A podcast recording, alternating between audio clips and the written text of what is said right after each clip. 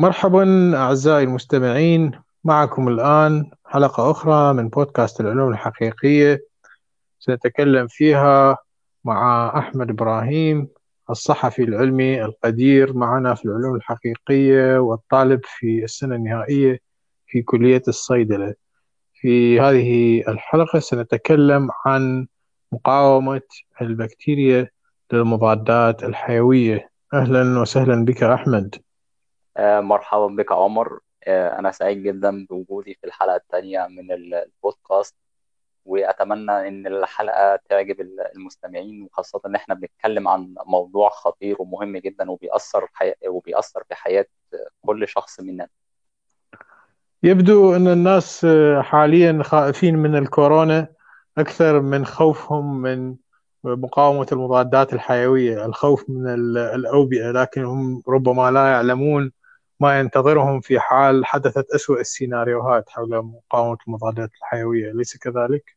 آه، بالطبع عمر آه، المتوقع يعني أن بحلول عام 2050 أن مقاومة آه، أو البكتيريا المقاومة للمضادات الحيوية أنها تتسبب في موت 300 مليون شخص على مستوى العالم وإنها تتسبب في حوالي أكثر من 100 في إهدار أكثر من 100 تريليون دولار اقتصاديا يعني على مستوى العالم أرقام مرعبة طبعا وانت آه، كما عهدناك في المرة السابقة وفي مقالاتك يكون لديك تمهيد جيد وشرح جيد حول يعطي مقدمات للمستمع أو القارئ حول الموضوع.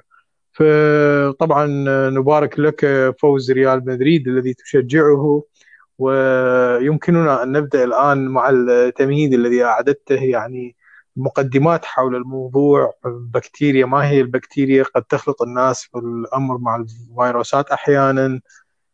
آه نعم. آه, آه، إحنا هنتكلم في الموضوع عن مقاومة البكتيريا للمضادات الحيوية وممكن نيجي كمان على ذكر الفيروسات. فأنا حبيت إن أنا أقدم للمستمع آه تمهيد بسيط كده عن يعني إيه بكتيريا وإيه هي الفيروسات وإزاي بيسببوا الأمراض. في أو آه فأولا البكتيريا هي كائنات وحيدة الخلية. بتتميز ببساطة تركيبها الخلوي. فعلى عكس الخلايا حقيقية النواة واللي آه، هي زي مثل خلايا الإنسان فهي ما بتحتويش على نواة أو عضيات زي مثلا الميتوكوندريا لكنها بتحتوي على معلوماتها الوراثية اللي هو ال DNA على شكل دائرة موجودة في سيتوبلازم الخلية بدون أي نواة حولها وبدون وجود أي عضيات.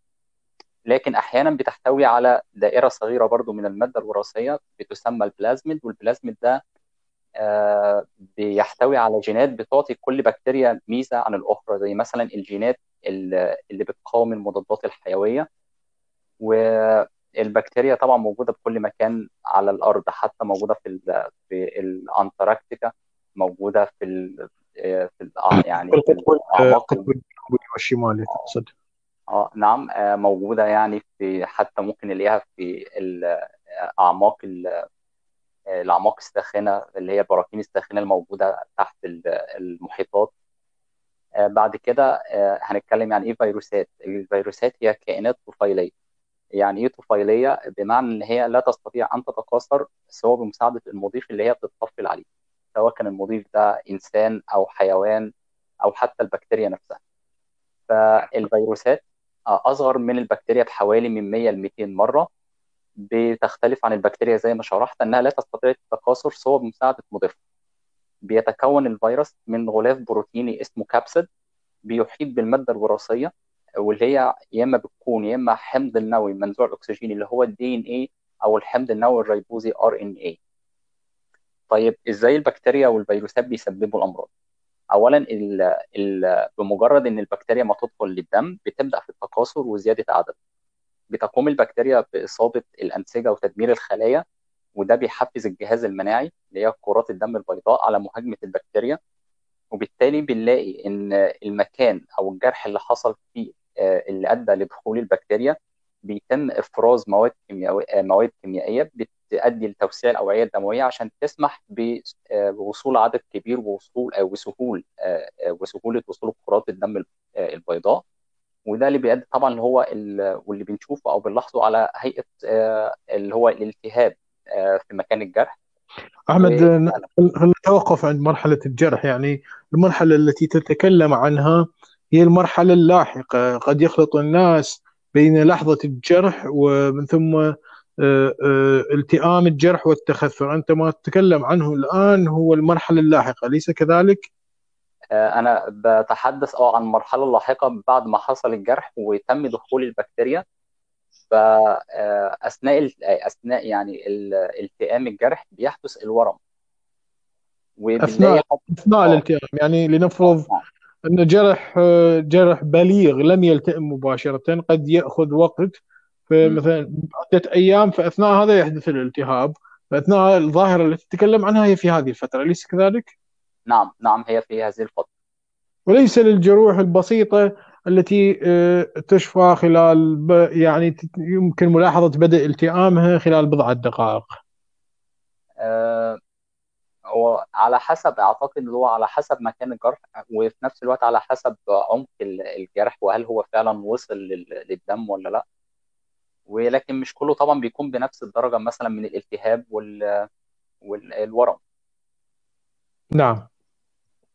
آه، نعم ف... كنت تتكلم عن عن ما يحدث وما الشكل الذي نراه. ما الذي نراه؟ ف...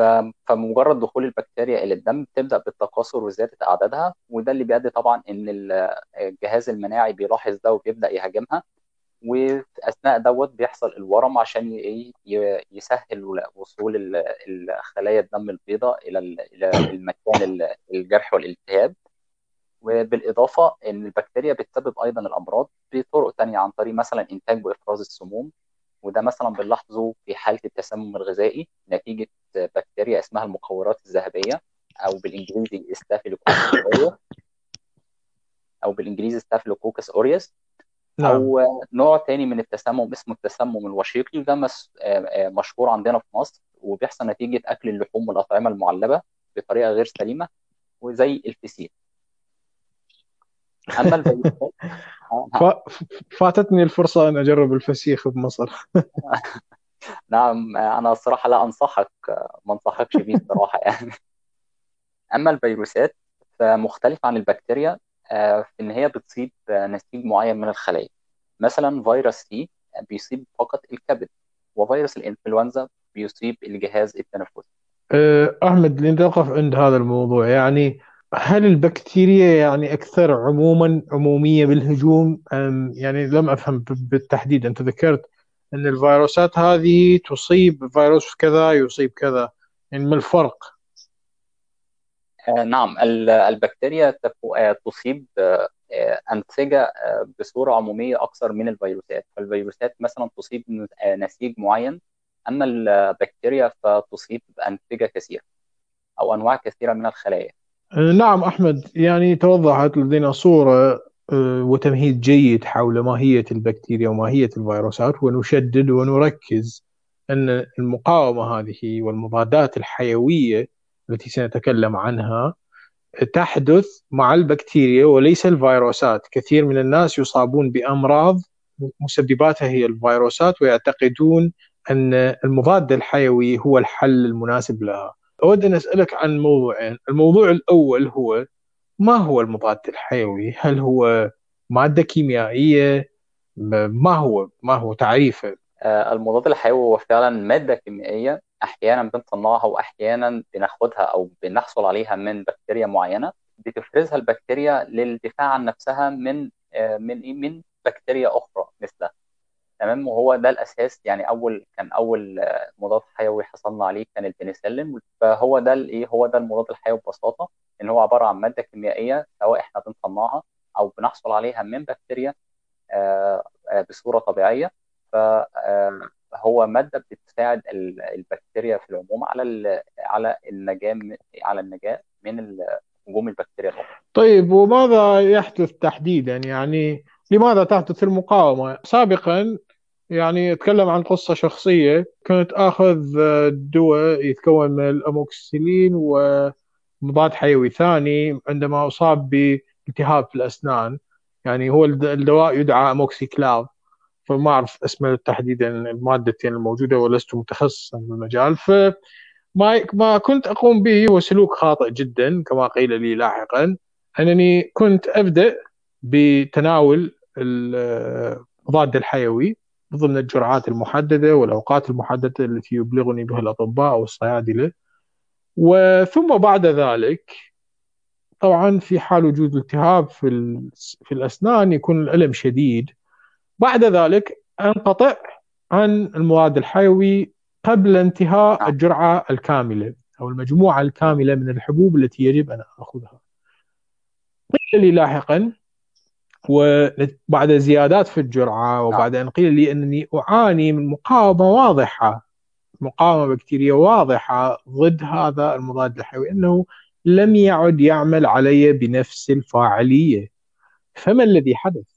اولا بتعتبر مقاومة البكتيريا للمضادات الحيوية هو مثال ناصع جدا على ذروة التطور بحيث إن البكتيريا اللي بتطور آه، تكيفات لهجوم المضادات الحيوية بتتمكن من النجاة والتكاثر. آه، البكتيريا بتكون آه، مقاومة للمضادات الحيوية من خلال آليات كتير جدا من خلال مثلا الطفرات أو اكتساب مواد جينية ودي إحنا كنا اتكلمنا عليها بتكتسب مواد جينية على هيئة بلازميدات أو بتغير التعبير الجيني لبعض الجينات يعني فبتؤدي ل مثلا إضافة مجموعة معينة لل للهدف اللي بيشتغل عليه المضاد الحيوي. فمثلا بتتضمن الطفرات الوراثية تغير في جينات البكتيريا بيؤدي عنها آه، تعديل في جزيء المضاد الحيوي.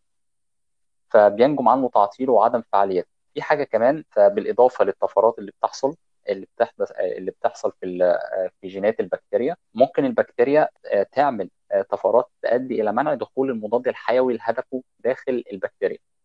أو ممكن حتى في بعض الأحيان اللي هي تغير هدف تغير هدف المضاد الحيوي. واحد الأمثلة المشهورة على مقاومة تطوير البكتيريا الآلية بتعطل وتدمر المضاد الحيوي هو إنتاج البكتيريا المقاومة للبنسلين وهي سالبة الجرام لإنزيم اسمه بيتا لاكتاميز ده بيعمل على تعطيل وتدمير البنسلين. نعم يعني تقريبا تقريبا آه. أنا الصورة بدأت تتوضح عندي أنه هناك طفرات تحدث وهذه الطفرات ستتعامل البكتيريا قادرة على التعامل مع المضاد الحيوي ومقاومته بشكل أفضل. هذه الطفرات الوراثية وهذه الطفرات الوراثية هي أيضا مثال حي لنا على التطور لكن ما زالت ما زال جزء آخر من من قصتي ما زال آه، غير واضح. لماذا عندما آه، أخذت المضاد الحيوي بجرعة ناقصة غير مكتملة لم يعد يعمل بشكل جيد معي؟ ما الذي حدث؟ آه، لأن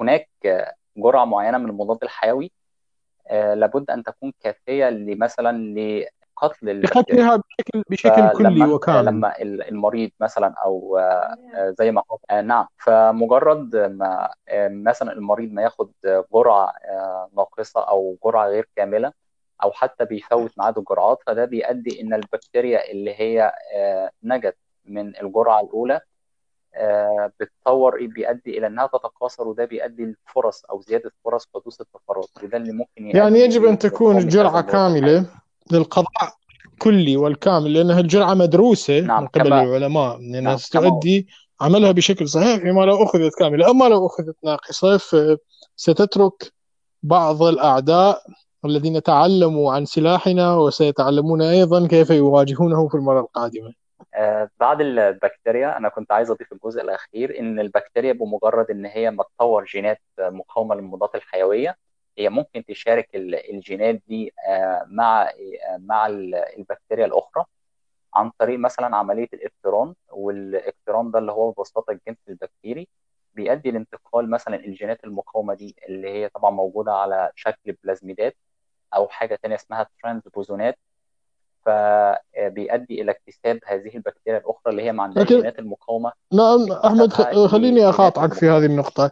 هل الاقتران هو حالة نعم. شائعة وسائدة؟ يعني نحن تعلمناه من مادة علم الأحياء أن معظم البكتيريا تتكاثر بالانقسام انقسام الثنائي البسيط. ف يعني تتكلم عن أنواع معينة أم تتكلم عن آلية تحدث في جميع أنواع البكتيريا؟ لا هو هو ال- آه، الالكترون هو وسيلة فقط للتواصل آه ولنقل هو هو- يعني البسيدات وليس ليس وسيلة وليس ابتكار نعم أنت جنسا تتكلم عن حقيقيا الاقتران كوسيلة لنقل تتطور آه المعلومات بصورة ليس كوسيلة ابتكار لكن هل هي مختصة بأنواع معينة؟ هذه التقنية آه، نعم. أم تحدث في جميع أنواع البكتيريا؟ هي بتحدث في ال- الأنواع البكتيرية اللي بتتضمن هيكل معين اسمه ال- اسمه البيلاي.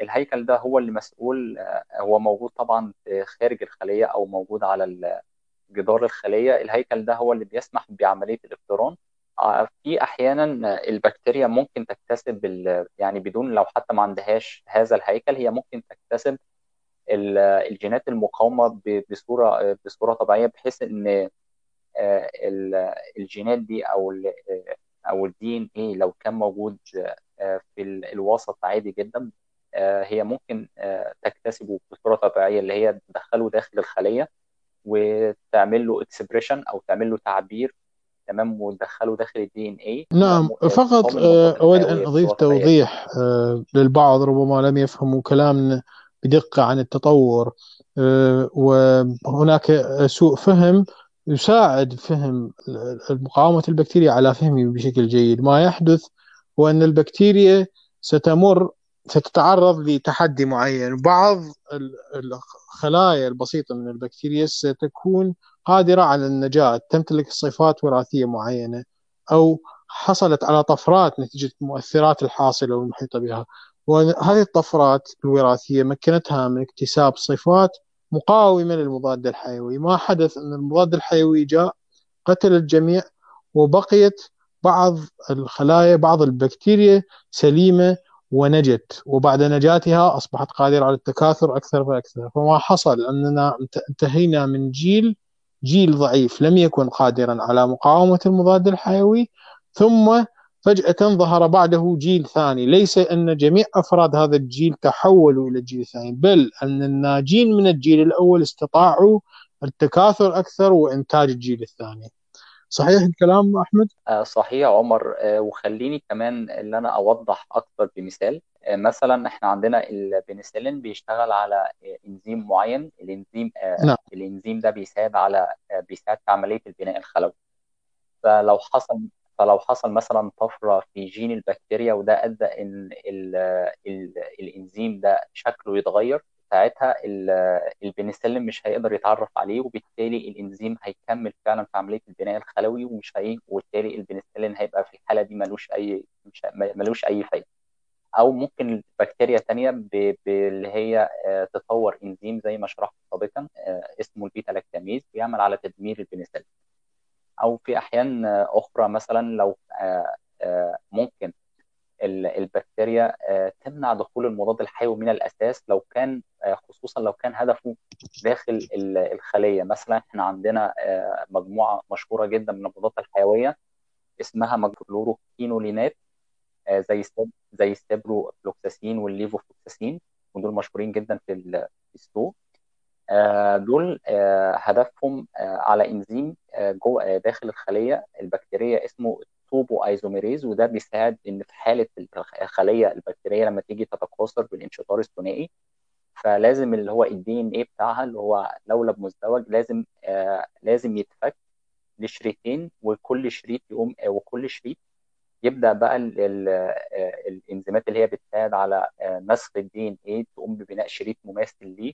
تمام؟ عشان يكون عندي في النهاية آه اتنين DNA وبعد كده تحصل الخلية اللي هي تن- تنشطر لخليتين متماثلتين ففي أحيانا ال ال لو طورت الخلية مقاومة آه، الخلية البكتيرية مقاومة ممكن ال- السيبروفلوكساسين أو المجموعة دي ما تقدرش تخش أصلا جوه الخلية يعني ما ذكرت فقط آه، ذكرت طبعا البنسلين كمثال على مضاد حيوي. آه، ذكرت أيضا تقنية تقوم بها البكتيريا بتدميره نعم. تدمير المادة وتحييدها صحيح؟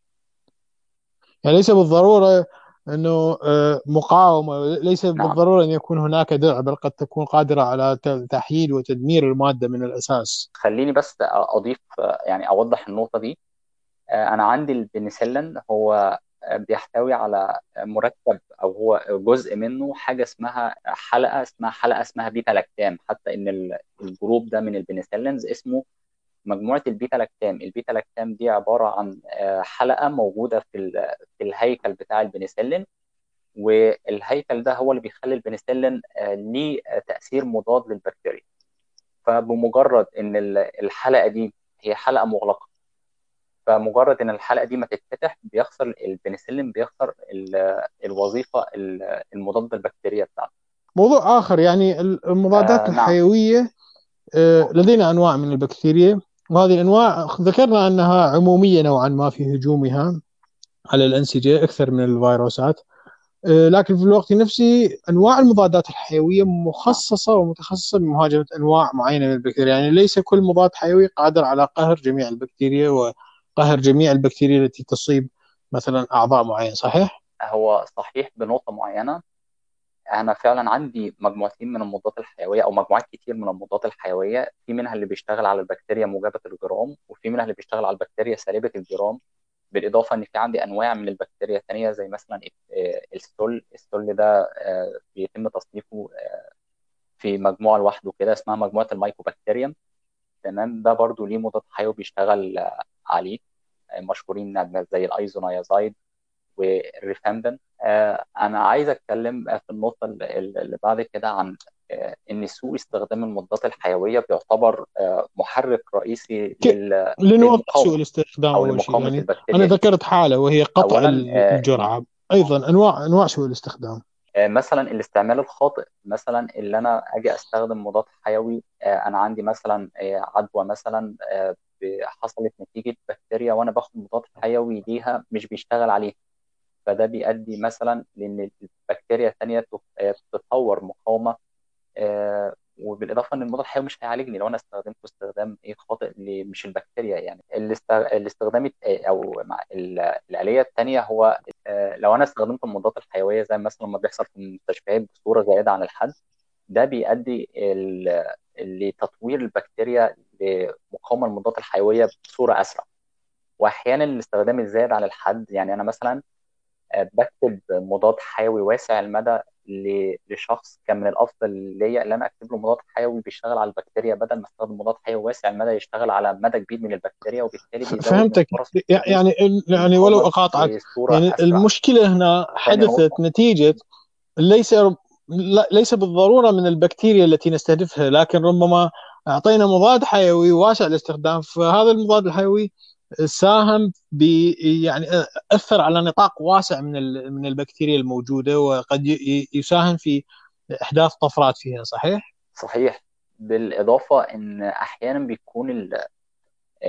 أعتذر يعني عايز أرجع لنقطة الاستعمال الخاطئ إن أحد برضو اللي بيتم فيها أحد المواقف اللي بيتم فيها الاستعمال الخاطئ للمضادات الحيوية هي مثلا وصف الأطباء أو حتى الصيادله للمضادات الحيوية مثلا في حالات زي البرد والانفلونزا نعم. اللي هي أصلا نتيجة عدوى فيروسية مش بكتيرية.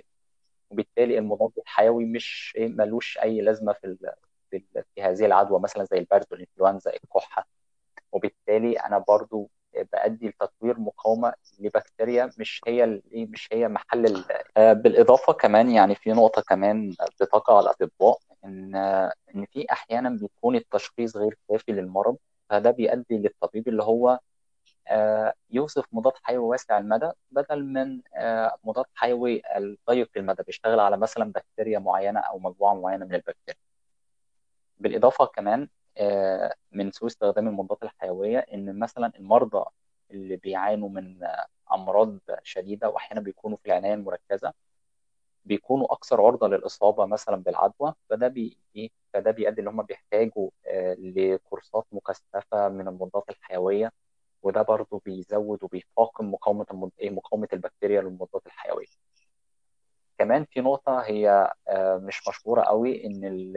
إن بيتم في الزراعة استخدام المضادات الحيوية بشكل مفرط وده برضه بيعتقد العلماء إن يعني لحظة تقصد المضادات الحيوية للبكتيريا التي تصيب النباتات؟ النباتات والحيوانات أو الحيوانات على وجه الخصوص. يعني ممكن يكون أنا أقصد هنا ال... ال... التربية الزراعية. زي ال ال الأسماك مثلا الدواجن. وهو ده برضو زي ما ما قلت إنه فعلا إن العلماء لاحظوا إن قد يكون فعلا إن ده أحد العوامل نعم. الرئيسية في ظهور المقاومة. إذا يمكن أن نقول أن انتهينا من أنماط سوء الاستخدام حاليا وهي إما الزيادة إما الزي... يعني الزيادة أو إعطاء مضاد حيوي عام لحالة لا تتطلب هذا العام أو المضاد الحيوي العام أو أو الواسع التأثير. هل انتهينا من الأنواع هذه؟ أنماط سوء الاستخدام؟ نعم انتهينا منها نعم. وإحنا دلوقتي هنتكلم عن أزمة المضادات الحيوية في مصر. آه، برغم إن القانون في مصر بيمنع صرف المضادات الحيوية بدون وصفة طبية. فللأسف ما فيش أي سياسات حكومية يعني لديكم في مصر آه، عشان تشريع قانون آه، لمنع صرف المضادات بالإضافة بدون الوصفة بدون وصفة طبية نعم. لكن آه، للأسف هو زي ما قلت إن ما فيش سياسات حكومية نشطة بتنظم هذه العملية وبتجبر الصيادلة أو آه، على تطبيق يعني ال- آه، النقطة دي. بالإضافة كمان يعني بالإضافة لعدم وجود مثل هذه السياسات فافتقار العامة كمان للمعرفة نعم. بخصوص المضادات الحيوية ودي نقطة أنت كنت بتتكلم عليها يا عمر. آه، افتقار ال- العامة للمعرفة بخصوص المضادات الحيوية بالإضافة للإفراط في وصفها من قبل الأطباء بيلعبوا دورا أيضا في في ظهور البكتيريا متعددة المقاومة لل- للمضادات الحيوية أو حتى مقاومة لجميعها ودي فعلا أنا حضرت آه، مؤتمر آه، عن التحكم بالعدوى هنا في دمنهور في 2017 وكان فعلا استعرضوا بعض الأرقام وكان من ضمن الأرقام دي إن فعلا في في مصر مقاومة عالية جدا من آه، من البكتيريا وحتى ظهرت حالة م- حالة من البكتيريا آه، مقاومة يعني ظهرت عندكم حالة في لكل المضادات الحيوية. السيناريو المرعب. فحتى آه، للأسف هي دي كانت الحالة الوحيدة اللي ذكرت في المؤتمر لكن قد يكون هناك حالات أكثر يعني. أنا في ال- في منظمة تقرير منظمة الصحة العالمية اللي هو بخصوص مراقبة مقاومة المضادات الحيوية حول العالم. آه، مصر ما كانش ليها يعني ما أبلغتش ب- بتقرير معين عن مدى مقاومة المضادات الحيوية في مصر لكن طيب ده حصل بس من نعم أقاطعك. المؤتمر هل اطلعت على فيش وما تسببه هذه البكتيريا المقاومة؟ هو ال- ال- اللي كان حصل إن تم ذكر إن الحالة دي كانت نتيجة بكتيريا اسمها اسينيكوباكتر بومناي فالسبب إن هي كانت مقاومة لجميع المضادات الحيوية وللأسف إن آه، زي ما ذكر الدكتور في في المحاضرة بالظبط إن كل اللي حصل إن ال- آه، الممرضة قعدت جنب المريض. يعني فقط يعني كنوع من أنواع اللي هي بتهديه لكن ما كانش فيه أي علاج طبعا نعم آه لكن ما الذي أصيب به؟ ما هي ما ما, ما هي الحالة التي أصيب بها؟ نعم معلش أنا مش عارف إيه هو المرض على وجه الخصوص لكن أعرف البكتيريا أنا عايز أضيف كمان بعض الاحصاء يعني إحصائية بسيطة إن طبقا لتقرير منظمة الصحة العالمية بخصوص مراقبة مقاومة المضادات الحيوية حول العالم في 2014 بتقول إن مقاومة الكليبسيلا الرئوية آه، في مصر للجيل الثالث من استيفالوسبورينات زي استفترايكزون في عام 2014 بلغت حوالي 82% آم، نصف آه، آه، عينات آه، تم عزلها مثلا نعم من المستشفيات من الكليبسيلا الرئوية. لقينا إن آه لقينا إن العينات دي مقاومة بنسبة مم. 98% للجيل الثالث من استيفالوسبورينات زي استفترايكزون والجيل الثالث ده برضه تم ذكره في المؤتمر اللي أنا حضرته إن هو بيكتب بصورة كبيرة جدا في المستشفيات نظرا لإنه واسع المدى جدا على آه، التعريض أحمد ما هي الافتراضي الأمراض الرئيسية التي مم- ممكن أن نخاف منها بالمستقبل والتي من الممكن أن تسببها هذه البكتيريا؟ آه، في أم الصراحه يعني هو طالما ال- أنا وصل عندي إن بقى في مثلا آه، بكتيريا آه، متعددة آه، المقاومة لعديد من المضادات الحيوية أو لكل المضادات الحيوية فأي مرض تقريبا هي أو أي مرض أو أي آه، تواصل مع البكتيريا دي أو أي إصابة بيها ده بيعتبر تهديد بالإضافة إن العمليات الجراحية في المستقبل لو بقى عندي فعلا بكتيريا متعددة المقاومة للمضادات الحيوية أو حتى لكل المضادات الحيوية فإن عمليات جراحية زي الولادة مم. أو حتى العمليات الجراحية البسيطة هتبقى برضه مستحيلة لأن أي مريض بيخش مثلا العنايه المركزه أو بيخش يعمل عملية أو بيخش مثلا ايا كان يعني آه، قلب مفتوح ولادة تمام؟ لازم ياخد مضاد حيوي قبله بعد العملية أو بعد العملية آسف. تمام؟ فلو حصل إن البكتيريا دي وصلت لدرجة معينة مثلا من مقاومة المضادات الحيوية 90% فده يعني فعلا البكتيريا ممكن أن تسبب لنا خطر كابوس شبيه بالطاعون من بالاضافه ومن ان جهة ثانية أن تسلبنا وسيلة مهمة لمقاومة عدد كبير من الحالات الخطرة وهي العمليات الجراحية. و- أو, أو, أو لأمور طبيعية مثل الولادة اللي تفضلت بها طبعا. بالإضافة زي ما أنا ذكرت في أول ال- البودكاست إن المتوقع إن عدد الوفيات يوصل في 2050 من البكتيريا المضاد المقاومة للمضادات الحيوية حوالي 300 هل لدينا رقم مليون الآن وفاة. حول الوفيات من مقاومة رقم المضادات الحيوية؟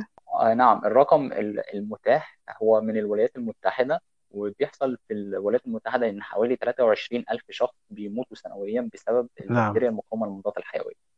أنا كنت عايز أتكلم عن استطلاعين رأي حصلوا في في في مصر بخصوص مقاومة المضادات الحيوية.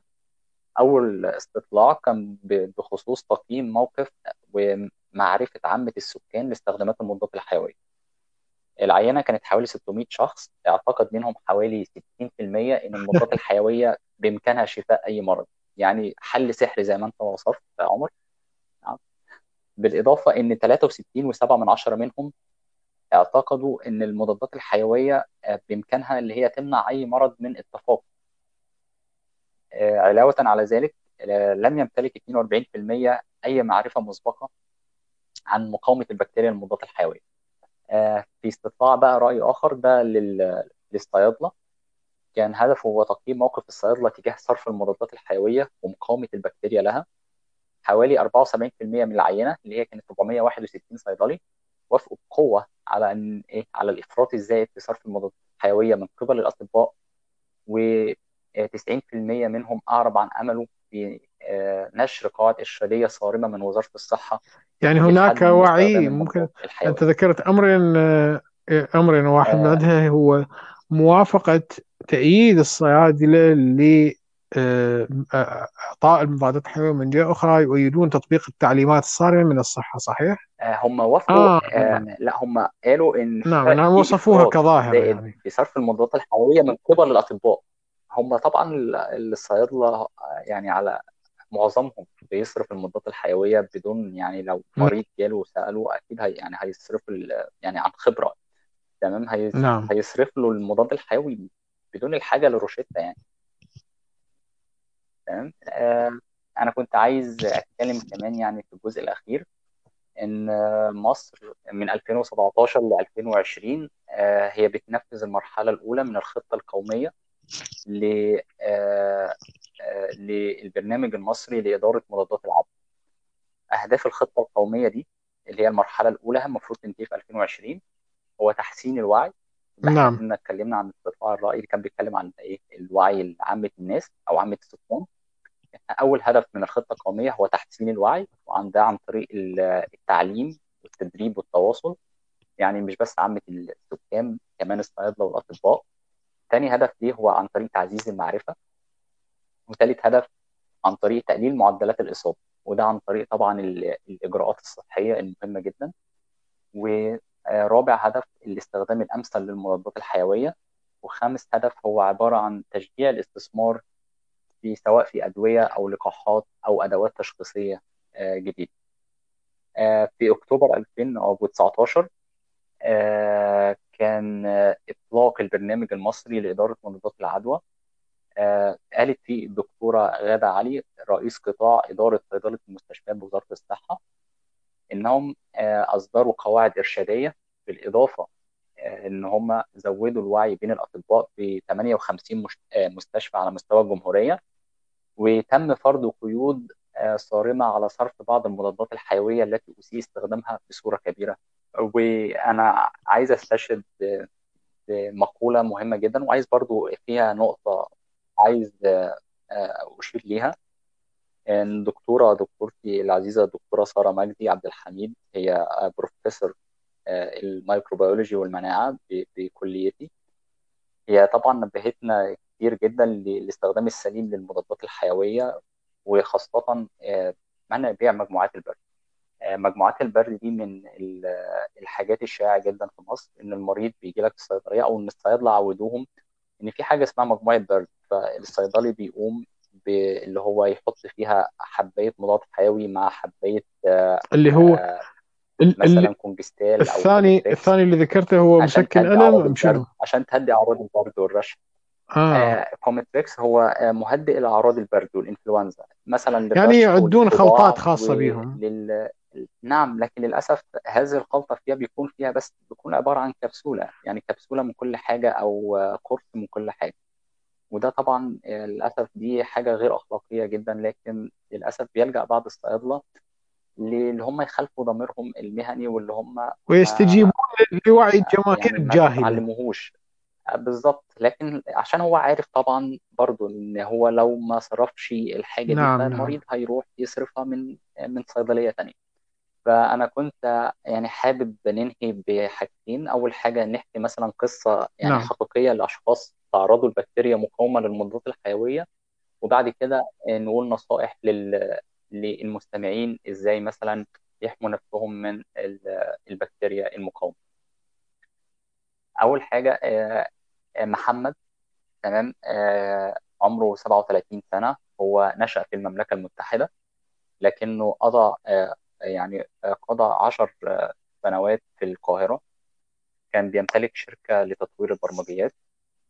في عام 2011 هو آه، تم تشخيصه بسرطان الدم. آه، هو بدأ العلاج الكيماوي وخلال الدورة الثانية من العلاج.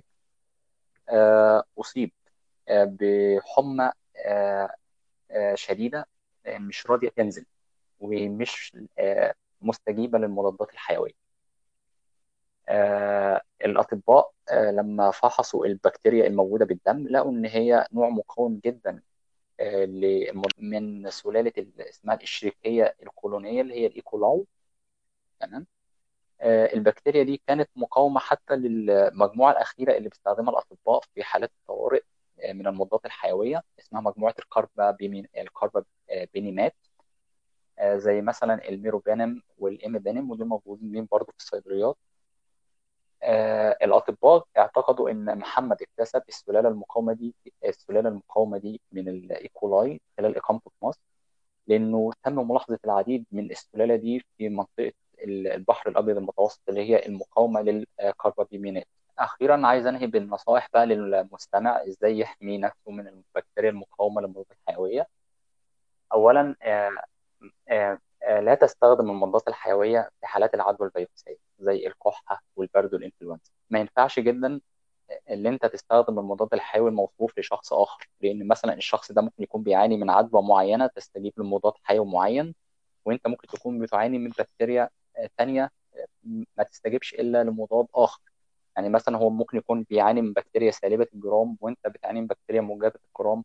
فمثلا ما ينفعش تاخد أنت آه، أموكسيسيلين وهو مثلا بياخد إيه يعني تاخد نفس المضاد الحيوي اللي هو بياخده. آه، تاني نقطة ما ينفعش اللي أنت تدخر بعض بعضا من المضاد الحيوي للمرة القادمة التي تمرض فيها. لازم مثلا قرص المضاد الحيوي اللي هو عبارة عن شريط بيحتوي مثلا على آه، خمس حبايات أو ثمانية أو عشرة أو أيا كان. لازم تخلصه كله حتى هذه النقطة اللي حدثت معي. بأفضل إن أنت أفضل حال آه آه خامس نقطة اللي هو أنت لازم تستخدم المضادات الحيوية زي ما وصفها ليك الطبيب والصيدلي وحافظ دايما على آه نظافة إيدك وقوم آه يعني حاول إن أنت تعمل إعداد للطعام بطريقة آمنة. وت- وت- ولاحظ وتوقيت المضاد الحيوي أيضا؟ حالتك الصحية. آه طبعا توقيت المضاد الحيوي آه، مهم جدا إن المريض يعني سواء كتب وصف له الطبيب مثلا كل 12 ساعة أو كل 8 ساعات لازم يحرص إن هو طبعا ياخده آه، في ميعاده. أو حتى بقى يعني بعدها بساعة لكن لازم يحرص آه، كل الحرص اللي هو ياخده في نعم. ميعاده وبالجرعه الموصوفه وما يوقفوش طبعا ب... وما يوقفوش حتى لو لقى نفسه نعم نعم. أحسن أو أفضل. آه، دي كانت كمان كنت عايز أضيف نقطة كمان إن منظمة الصحة العالمية هي صنفت مقاومة البكتيريا أو الميكروبات عموما للمضادات الحيوية كواحد من أخطر ثلاث تحديات بتهدد ال- البشر في الجنس الواحد والعشرين في القرن الواحد والعشرين. أعتقد آه، نعم آه، نعم. استطعنا إيصال آه، الصورة الواضحة عن الموضوع. نشكر آه، آه، طبعا الشكر لك أولا والشكر لمستمعينا وعلى أمل اللقاء في حلقة أخرى من حلقات بودكاست العلوم الحقيقية.